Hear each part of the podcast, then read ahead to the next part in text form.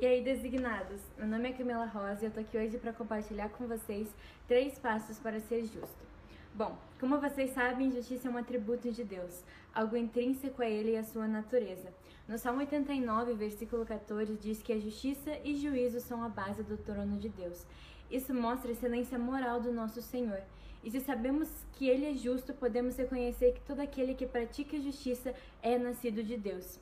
Sendo assim, devemos ser também justos. E para isso precisamos, primeiro, crer em Jesus. Porque a justiça de Deus se revela no Evangelho de fé em fé, como está escrito: o justo viverá por fé. Romanos 1,17. Isso significa viver de acordo com a Sua palavra, sabendo que ela é verdadeira e exercitando a nossa fé, assim como Abraão, lá em Gênesis 15, 6. Isso fará com que nossa mente seja renovada e passemos a agir em conformidade com os preceitos do Senhor. É bom lembrar que nós não nos tornamos justos pelas obras que fazemos, mas o Senhor nos torna justos mediante a sua graça.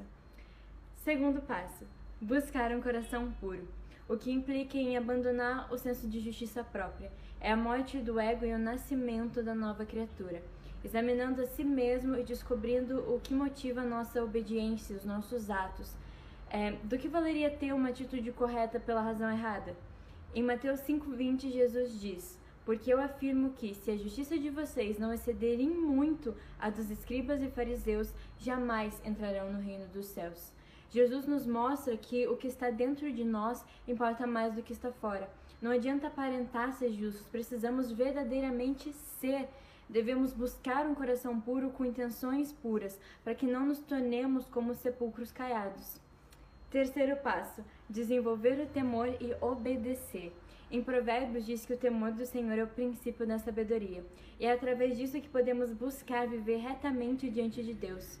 Os mandamentos do Senhor são repletos de conhecimento, de sabedoria, nos ajudando a viver da melhor maneira possível, nos ensinando a andar nos seus estatutos e guardar as suas ordenanças para proceder segundo a verdade.